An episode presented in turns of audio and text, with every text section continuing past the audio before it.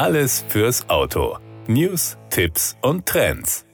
Der neue Opel Vivaro e Hydrogen kommt noch in diesem Jahr auf die Straße. Opel präsentiert damit die ideale Lösung für Kunden, die mit ihrem Transporter emissionsfrei weite Strecken absolvieren wollen oder durch ihr Betriebsmodell auf schnelles Auftanken an der Tankstelle angewiesen sind.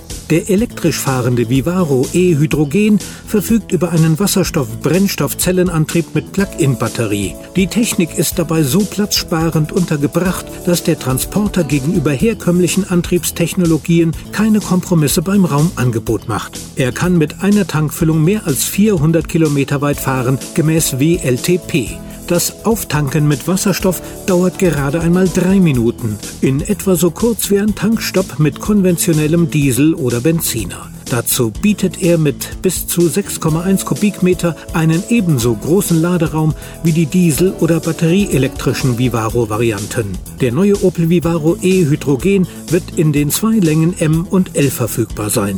Die ersten Fahrzeuge sollen an Flottenkunden bereits ab Herbst ausgeliefert werden. Wasserstoff ist eine zukunftsweisende Lösung für ein effizientes Energiesystem frei von fossilen Kraftstoffen, sagt Opel-Chef Michael Loscheller. Wir haben mehr als 20 Jahre Erfahrung Erfahrung bei der Entwicklung von Wasserstoff-Brennstoffzellenfahrzeugen. Dieses Antriebssystem verbindet alle Vorzüge von Null Emissionen, hoher Reichweite und kurzem Tankstopp.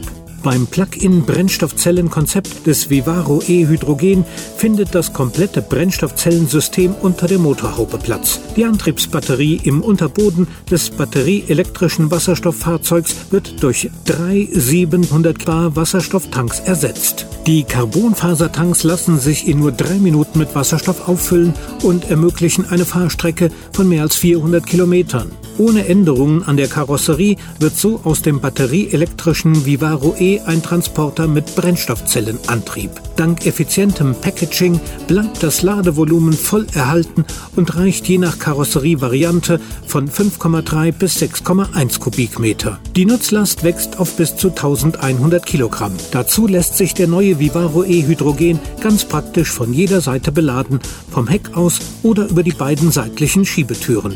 Die 45 Kilowatt Brennstoffzelle des Vivaro E Hydrogen liefert genug Power für die kontinuierliche Fahrt auf der Autobahn. Das war der Autotipp. Informationen rund ums Auto.